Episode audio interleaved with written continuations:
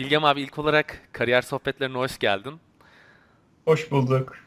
Ee, ben ilk sorumla baş- başlıyorum. Kendinden kısaca e, bahsedebilir misin? Eğitim hayatından, işte hobilerinden ve buna benzer konulardan kısaca bahsedebilir misin? Tabii. Ee, Benim adım Bilgem Çakır. Ee, Genel olarak böyle e, teknik alanlarla sanat, güzel sanatların birleştiği yerlerde, kesiştiği yerlerde bir şeyler üreten e, birisiyim. Ee, Bu öncelikle daha çok yazılım etrafında oluyor. Yazı, en, en birinci disiplinim yani e, benim yazılım mühendisliği. Evet. Ee, ama bunun yanında müzisyenlik ve e, grafik sanatlarla da ilgileniyorum. Ee, işte son bir yıldır da hatta e, yani daha önceden biridir aslında filmle de ilgileniyordum biraz amatör çapta ama son bir yıldır e, biraz daha az amatör olarak daha çok ilgileniyorum filmle de YouTube'a başladığımdan beridir. YouTuber'lık yapıyorum bir yıldır yaklaşık. Evet. Ee, Valla yani hobilerim de bunlar zaten aslında bunun dışında çok da fazla.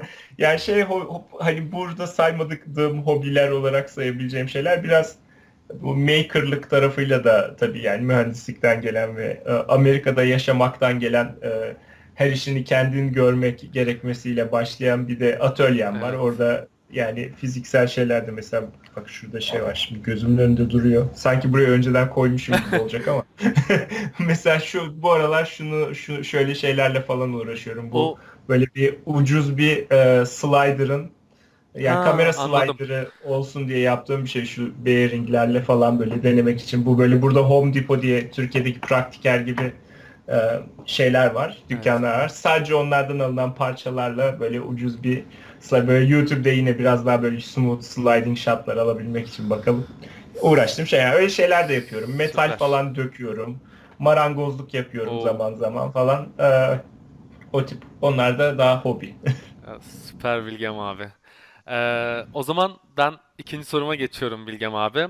Ee, şimdi şu anda bir mesleğin var. Ya okul devam ederken ve okuldan, üniversiteden mezun olduktan sonra ne gibi yerlerde çalıştın? Bu yerlerde nasıl görevlerde bulundun? Şu anki çalıştığın işe gelmeden önce neler yaptın? Bize bunlardan bahsedebilir misin? Tabii ki.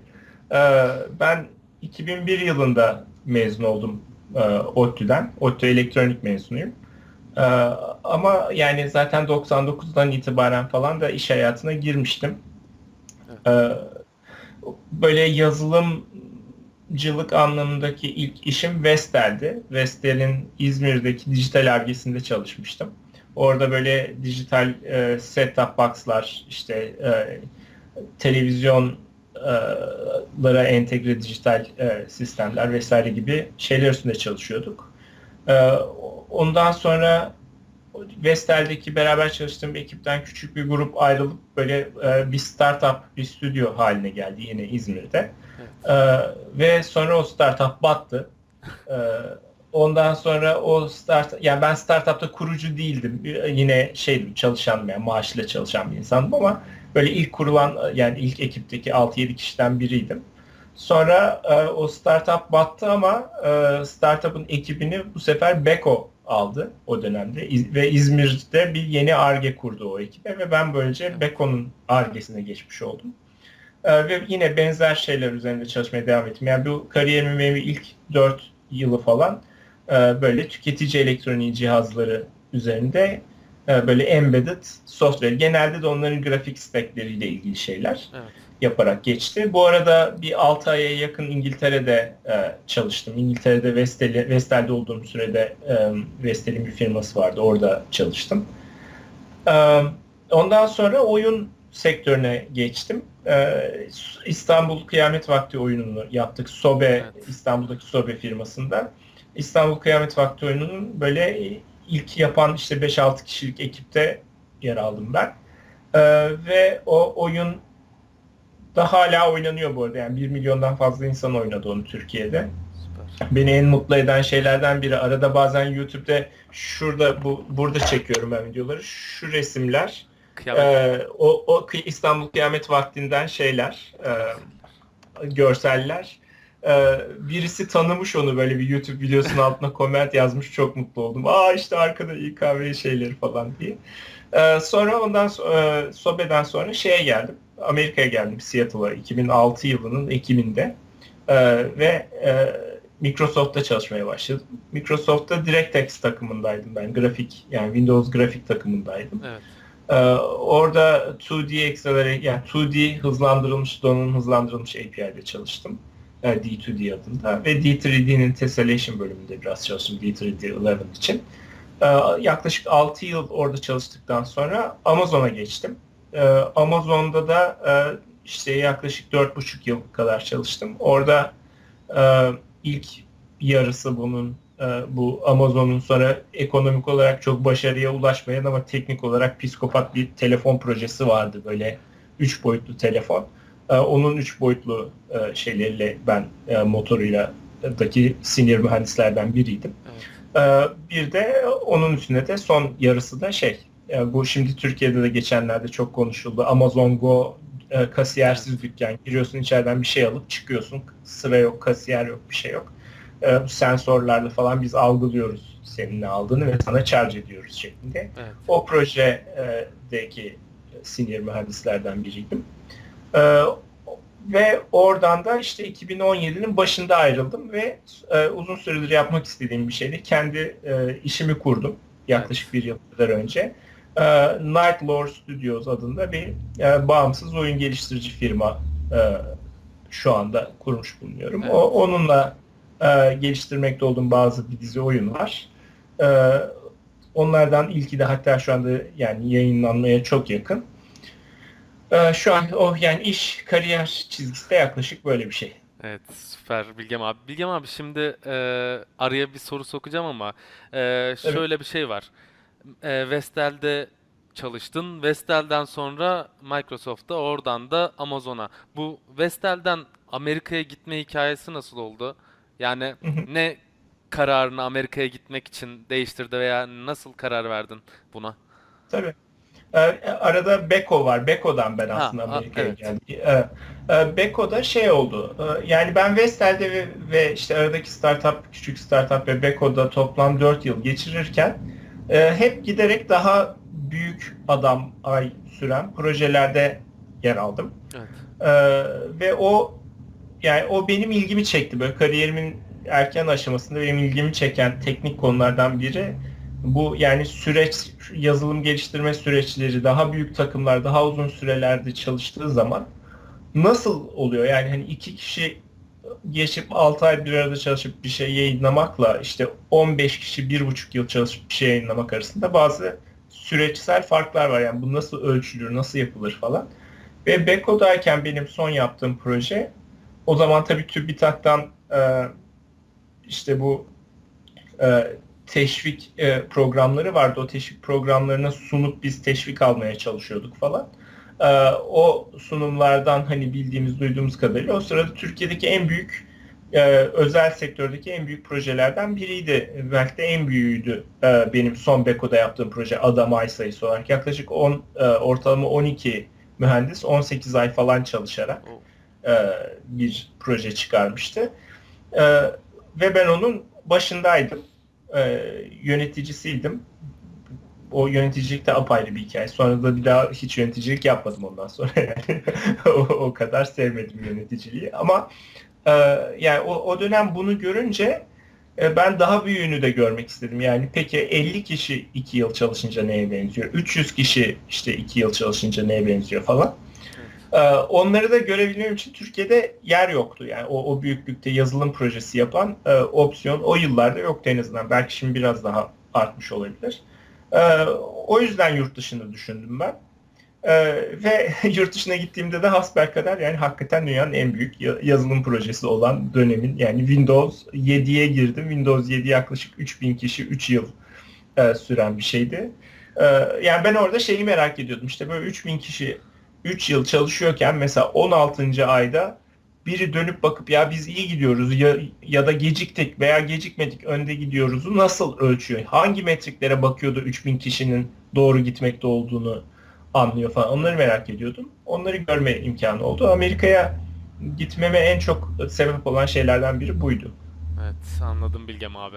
Ee, peki Bilgem abi, e, bir de en son kendi şirketimi kurdum dedin. Şu anda oyun üretiyoruz dedin. Peki ya Amazon'da çalışıyordun. Anladığım kadarıyla Amazon'u kendi isteğinle bıraktın. Yani Hı başka bir türlü değildi. Yani bir nevi Amazon böyle garantili iş gibi bir durum. Ya orayı bırakıp hı. kendi şirketini kurmaya nasıl karar verdin? Yani biraz bu normalde bir insan Amazon'da çalışsa e, bırakmak istemez. Kendi şirketimi Hı kurayım, hı. şey yapayım, niye uğraşma derdine girer. Ama senin bu kararı vermendeki sebep neydi? Neden yani? Evet, ya- bu soru bana çok soruluyor tabii. Yani orada şöyle bir şey var. Ee, Ya Amazon'dan ben e, zaten ayrılırken de böyle hani memnuniyetsiz bir şekilde ayrılmadım. Yani Amazon'da da ben bütün çalıştığım yerlerden hep gayet e, iyi ayrılmışımdır zaten iyi şekilde karşılıklı. Ee, Çünkü yani o bu araya öyle küçük bir e, didaktik dersçik soku vereyim. Yani ayrıldığımız her yerden iyi ayrılmamız lazım. Çünkü bu bu dünya çok küçük. Yani hiçbir zaman ayrıldığımız yerlerin arkasından da konuşmamamız, kötü konuşmamamız gerekiyor. Profesyonel değil bu. Ee, Böyle e, o yüzden ben her yerden de hep çok iyi ayrılmışımdır. Evet. Pek çok başka sonraki çalıştığım işlerde de o daha önceden çalıştığım, ayrıldığım bir bir arada çalıştığım insanların bağlantıları rol oynamıştır. Amazon'da da gayet iyi şekilde ayrıldım. Yarın öbür gün canım istese Amazon'a da tekrar çok rahat seve seve giderim, çalışırım. Ee, Amazon'dan bu seferki ayrılma, yani bu noktadaki ayrılma şeyim, e, dediğim gibi kendi işimi yapmayı istiyordum biraz. Özellikle onun e, böyle teknik anlamda yani büyük takımlarla çalışırken bazen onun biraz bürokrasisi de oluyor ki Amazon bence bu konudaki iyi yerlerden biri. Yani bürokrasiyi mümkün olduğunca minimize edebilmiş bir yer olsa da yine de tabii belli bir sayının üstünde insanla çalıştığımız zaman e, böyle işte bir, bir fikir geldiği zaman o fikri böyle dokümanlar yazmamız, hazırlamamız, sunmamız, insanlara anlatmamız, onların ikna olması vesaire gerekiyor. Ee, Ben biraz daha bu e, şu anki deneyimimde kendi işimi yaparken hani her şey benim iki dudağımın arasında olması hissi güzel. Yani benim aklıma bir fikir gelmesiyle onu koda sokmam arasında çok kısa bir zaman geçiyor. Ee, O o o özgürlük ve hız, e, çeviklik e, gibi bir şeyi tecrübe etmek istiyordum. Onu merak ediyordum ve şimdi yani hani bu deneyimi şu an bir son bir yıldır yaşayan biri olarak söyleyebilirim ki hani o o tarafta haklıymışım. O taraf hakikaten çok fark ediyor. Yani ne kadar güzel bir yerde çalışıyor olursak olalım e, kendi e, işimizde yani kendi patronumuz olunca onda da hatta ben tek başımayım yani başka bir e, çalışanım yok. Başka insan çalıştırmıyorum yanında. Evet. Ee, Öyle olunca böyle çok çok hızlı benim yani üretkenliğim böyle ürettiğim e, çıktı miktarı belki 10 kat artmış olabilir. Yani e, o yüzden e, bu, bu sebepten kendi Evet. işimi yaptım. Evet, süper Bilgem abi. Ee, peki Bilgem abi, sıradaki sorum şu. Ee, seni şimdi üniversiteden mezun olduğun güne götürsek. Şunu yapardım veya şunu yaptığıma biraz pişman oldum. Şöyle de yapsam daha iyi olurdu dediğin şeyler var mı? Ee, tabii yani ben hatta benim yani üniversite benim aslında daha çok e, öyle pişmanlık duyduğum şey üniversiteden mezun olduğum zaman değil de üniversitenin kendisi esnasında ben tembel bir öğrenciydim. Yani derslere falan çok girmezdim. Evet. Ee, böyle yani haytalık yapardım. Yani ODTÜ'de takılırdım çimlerde falan. Başka sosyal aktivitelerim vardı, hobilerim vardı falan. Onlarla ilgili. Yani hobi sosyal aktivite bölümü güzel de e, aynı miktarda sosyal aktiviteye sahip olup daha çok derse girebilirdim mesela. Evet. Ve e, yani ona hep çok yanıyorum. Yani ve bu pişmanlığı fark edip yaşamaya başlamam. Yani daha kariyerimin ikinci, üçüncü yılında oldu. Yani yıllardır bu pişmanlığı yaşıyorum. Ee, onun sebebi de şu. Dışarıda biz şimdi günlük profesyonel hayatımızda bir konu öğrenmek istediğimiz zaman "Ay neymiş şunu bir araştırayım diye işte açıp şimdi ok yani internette bir sürü kaynak var falan biraz daha kolaylaştı ama e, hala yine de çok zor. Yani bir şey açıyorsun bir işte YouTube tutorial buluyorsun izliyorsun. Yok efendim işte bir kitap buluyorsun bir tuto yine blog yazılı tutorial'lar buluyorsun okuyorsun falan bir ilk öğrenmek ihtiyacı duyduğun şeyin atıyorum %60'ını falan çok hızlı öğreniyorsun. Evet. Sonra ama o kalan yüzde 40'taki senin, sana kritik olan şeyleri öğrenmek çok zor olmaya başlıyor. Giderek zorlaşıyor. Her yeni bulduğun doküman, tutorial, video falan e, daha önce okuduklarını çok tekrar edip senin aradığın şeyi cevaplamadan bitiyor olmaya başlıyor. Evet. Ve sen böyle yani aynı materyalleri tekrar tekrar tekrar okuyor okuya zaman kaybede kaybede uğraşıyorsun uğraşıyorsun en son yani belki bazı yerleri anlamıyorsun tam anlamadığın yeri sana açıklayabilen bir kaynak olmuyor vesaire. Böyle bayağı bir vakit harcayıp sonuçta yine tam öğrenmek istediğin şeyi belki de tam öğrenemeden çok uzun zaman harcamış oluyorsun. Evet. Hani bu deneyimi şu andaki profesyonel hayatta kendi kendimize bir problem karşımıza çıktığında öğrenme deneyimini okulla karşılaştırınca ben yani okulda orada adam almış bir tane konuyu işte e, atıyorum yani dijital devre tasarımı onu böyle yıllardır yani anlatılmış bu dünyanın dört bir köşesinde ona göre optimize edilmiş. Yani Aa, biz bu konuları şu sırayla anlatınca daha iyi anlıyor öğrenciler. İşte şu konuyu anlatırken dördüncü chapter'da şu örneği koyarsak daha iyi anlıyorlar. Kafaları karışmıyor falan diye böyle optimize edilmiş bir ders var. E, müfredat var yani ortada. Ve onu gelip ta haftada yani işte iki gün, bir gün neyse bilmem kaç saat gelip sana düzenli bir şekilde anlatan bir adam var. Evet. yani bir hoca var. Geliyor böyle düzgün sana bütün düşen yani gidip orada o saatte o sınıfa oturmak ve yani bunu izlemek ve yap şunu şunu yaparsan öğreneceksin denilen şeyleri yapmak falan hani çok daha kolay bir öğrenme o. O fırsatı böyle sana yani altın tepside pardon telefonumu susturayım. Altın tepside sana sunuyor adamlar. Ve e, ben onu yani ya dışarıda çimlerde takılmak için şey yapmamışım. yani değerlendirmemişim o altın tepsi, tepside gelen e, şansı evet. diye kendime kızıyorum mesela. Yani o yüzden üniversiteye dönsem daha çok derse girerdim. En azından ben yani derslerin %10-15'ine girmişimdir. Ee, %80-85'i hedeflerdim yani. Tabii ki her ders yine arada asarsın falan gençsin ama yani e, çok daha yüksek e, vakit geçirmeyi tercih ederdim. Bir de şu şey yapmayı isterdim ki e, biraz daha hocalarla daha bilinçli yani daha çok konuşmak isterdim üniversitedeki hocalarımla. Böyle ne yapıyorlar, ne ediyorlar yani ne üstüne çalışıyor e, her biri akademik anlamda. E, sonra belki hani yani master falan filan düşünecek evet. olursa insan onu e, daha bilinçli yapabilmek için o tercihleri. Bir benim böyle aa şurada bir konu var şu hoca şu konu üstüne çalışıyor. İşte falanca hoca var pattern recognition üzerine çalışıyor. Tam böyle aa bana da zevkli geldi o konular falan. Veya tabi diyemiyorsun daha noktada bilmiyorsun. Yani hocaya sorup hocam ne çalışıyorsunuz? Pattern recognition üzerine çalışıyorum. Peki pattern recognition ne? Falan. Biraz ondan girizgah alıp biraz iki YouTube videosu seyredip falan Tabii o zaman YouTube yok da ben üniversitede. yani internet yeni. hani böyle hocalarla biraz daha kaliteli vakit geçirip e, daha böyle birebir onlardan biraz e, faydalanmaya çalışırdım şimdi olsaydı. Evet. Süper Bilgem abi. Peki o zaman sıradaki sorum Bilgem abi.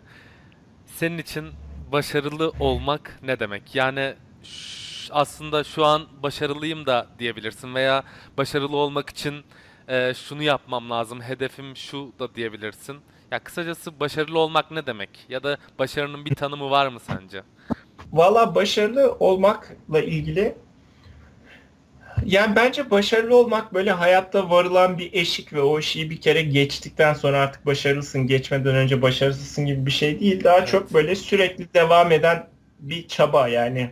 E, insan yani bir yıl başarılı olup işte sonra bir yıl başarısız olup sonra yeniden iki yıl başarılı olup falan böyle başarılı başarılar ve başarısızlıklar arasında gidip gelebilir yani insanın evet. hayatı bence.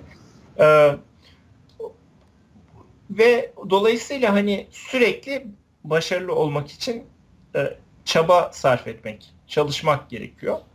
E, bence başarı enteresan bir konu. Yani başarının başarılı olmak için e, tanım olarak yani e, herkesin değişik tanımları olabilir. Benim de çok o konuda net bir tanımım e, şöyle yok. E, yani yaptığınız projelerde projenin sonucuna göre başarı farklı farklı adlediliyor olabilir. Orada bizim kontrolümüzde olan şeyler olabilir, olmayan şeyler olabilir. Yani ben genelde teknik başarıya odaklanırım teknik projelerde. Yani herhangi bir cihaz, bir teknik yazılım vesaire bir şey yapılmışsa oradaki teknik problemleri böyle zarif çözümlerle fazla karmaşıklaştırmadan ucuz, verimli bir şekilde çözebildik mi, çözemedik mi? Çözebildiysek bu yani teknik anlamda başarılı demektir. Evet.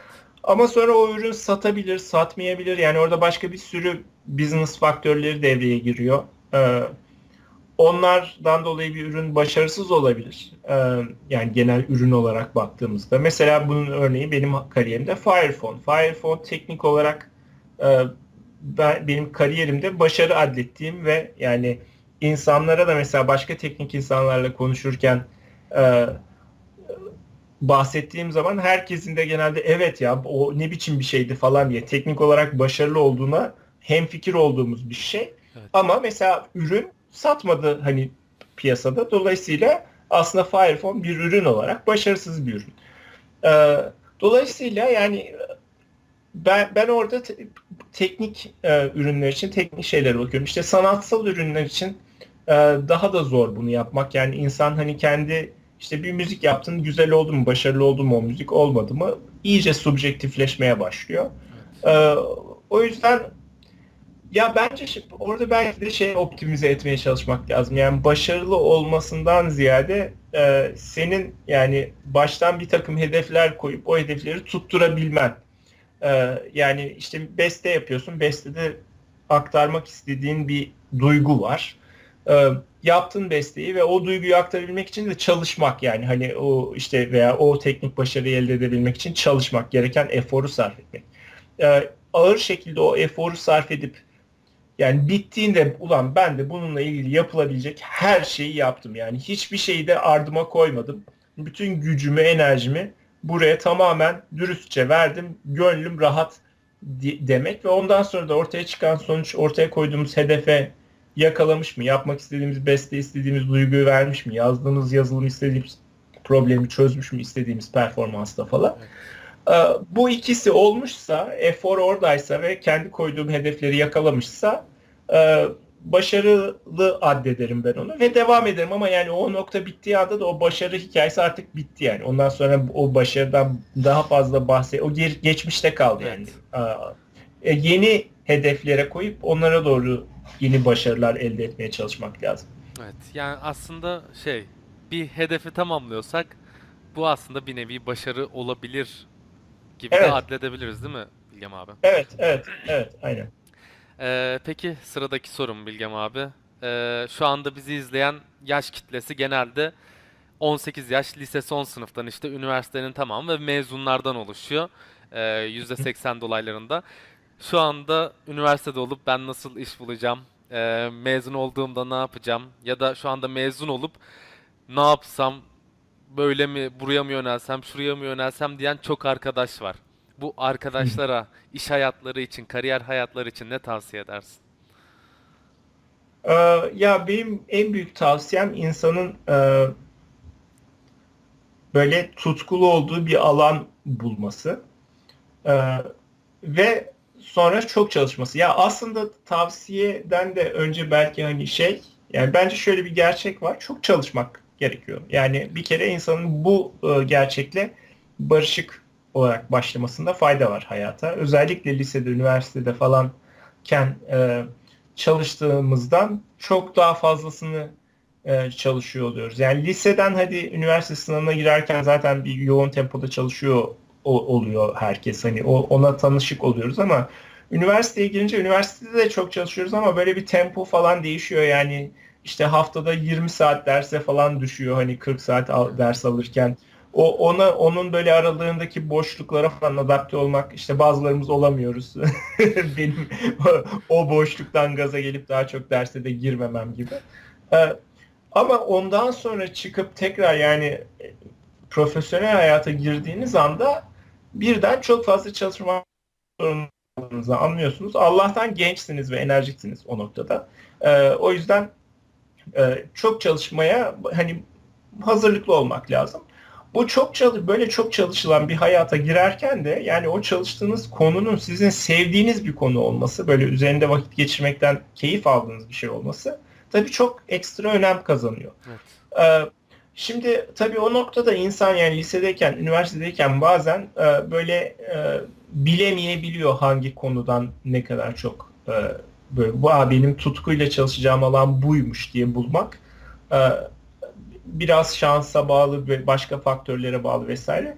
O noktada da benim tavsiyem şey yani durmamak, sürekli bir şeyler yapmak. Çünkü bu çalışma e, fikriyle ilgili özellikle üniversitede mesela dediğim gibi insanın çok vakti oluyor. Yani hakikaten üniversitedeki boş vakit miktarı e, aslında düşünürsek çok fazla. Evet. Bu noktada eğer yani çalışmakta olduğumuz, içinde olduğumuz bölüm e, bizim böyle tutkuyla sevdiğimiz bir bölümse onun altındaki alt dalları demin hocalarla konuşmaktan falan bahsetmiştim ya biraz hani bu oraya giriyor. Yani ben işte bilgisayar mühendisliği okuyorsam e, bilgisayar yazılım mühendisliği, bilgisayar bilimleri e, onun altındaki hangi bili, hangi alt bölümler benim ilgimi çekiyor? İşte a, güç elektroniği çok da ilgimi çekmiyor. Sinyal işleme çok ilgimi çekmiyor. Bilgisayar a çok ilgimi çekiyor vesaire. İşte bilgisayarın altında ne bileyim işte e, e, video sıkıştırma çok ilgimi çekiyor. İşte e, ne bileyim yok efendim şu çekiyor, bu çekmiyor. Yani bu bir şekilde e, bu arada bilgisayar mühendisi deyip sonra elektronik bölümleri saydık galiba. Neyse. Şimdi konuşurken fark ettim. E, böyle bu bu tip böyle değişik e, branşın altındaki alt branşları e, bakıp o alanlardan temellerinden hangileri hoşumuza giden çalışmalarını tavsiye ederim. Bunun için de hocalarla konuşmak, e, o konuda böyle meslekişim Türkiye'de de mesela çok artmış olan meetup'lar var. Yani böyle daha öğrenciykenden yazılımcı meetup'larında boy insanlar ne anlatıyor, hangi konular trendi, hani yani hangi konularda konuşuluyor falan. O konulara bakıp bakıp bakıp o konularda bir takım böyle oyna, oyuncak projeler yapıp bir o tadını almaya çalışmak yani bu neye benziyor bu şey bu alanda çalışıyor olsam ben ve bundan zevk alıyor muyum?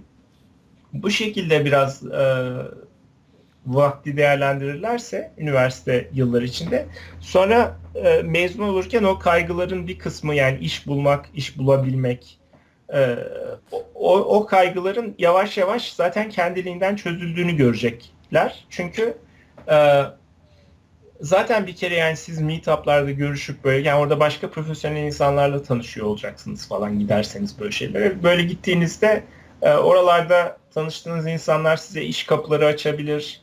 Yani zaten daha çalışırkenden yanda bazı ufak tefek parça başı işler alıp yapmaya falan başlayabilirsiniz.